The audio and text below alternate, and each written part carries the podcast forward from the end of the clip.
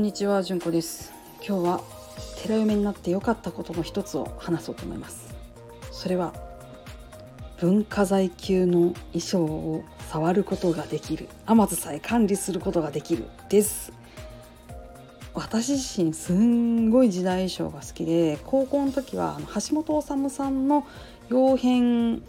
源氏物語」っていうのの翻訳をねずっと読んでたりとかしたんです。はい年バレ発言。なんですけどその時にあれこの着物ってどんなん着てるんだろうっていうふうに思ったのを確かそれがあのきっかけだったと思うんですけどあの色目とか重ね目とかその今着てるんとその平安時代の衣装のこれが何ていう部分かみたいなのをあの調べるのにハマった時がありましてでそれ以来すごく好きで、えー、京都の井筒さんのやってらっしゃる博物館も行かせていただきましたし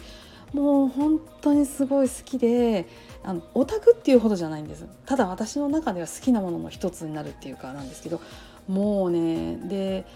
えー、本とかもね 見つけたら買っちゃうみたいな感じで、えー、お気に入りの本がまあね一冊あったりとかしますね。いや本当にそれをこう寺の裏側に来ると管理できるってすごいなと思って。しかもほつれたら縫えるんですよ。楽しくて仕方がなくて。であのですね、えー、夏冬で衣替えするんですね。9月とか5月とかに。でそうなると夏冬の衣装をとっと出して傷んでないかなとかここ傷んでたらちょっと修繕だなとかそろそろお洗濯に出さなきゃなみたいなとかするんですけどそれがまたもうすごく楽しくって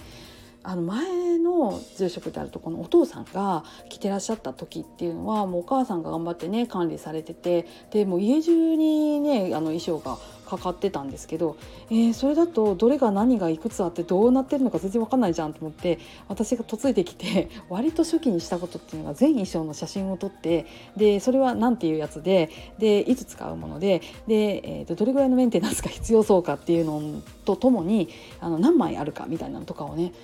やるのが最初でした。まあそれやったところでねあの次から次あちこちから出てくるんで結局ねあの私自身が一覧したというだけなんですけど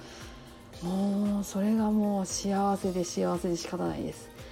で、えー、と何かその大きな法要があるたびに法営屋さんっていうのはその特別なその柄のものっていうのを出されたりとかするようなんです。えうちのお寺のかあの宗派ではそうなんですけど他のとこどうなのかわからないんですけどそういう風に出されるんですよ。ね、あのいわゆる限定柄ですよ。でそれが出て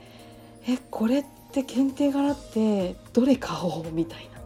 感じですね。機械織りだとこうだけど全部手織りだとこうあの糸がこのグレードだとこうだけど糸がもっと上のグレードだとこうみたいな感じで織りが全部違ったりとかしてそれをその織本さんとかあの法屋さんとかに行くと見せていただけるんですよ。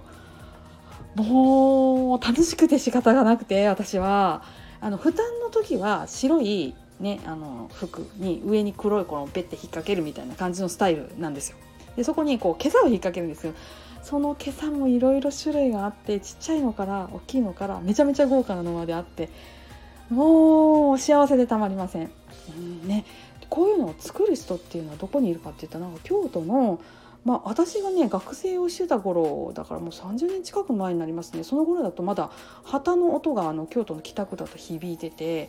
え機械織りもそうです。し手織りのね手綿の音も聞こえてたところなんですけど今どういう風になってんのかなってそのね織本さんとかと喋ってたりとかするとやっぱりちゃんと職人さんとかいらっしゃるようで。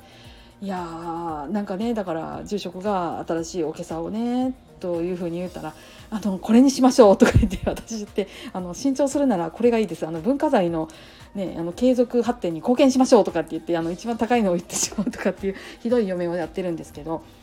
ね、そうやってその文化財の横で暮らす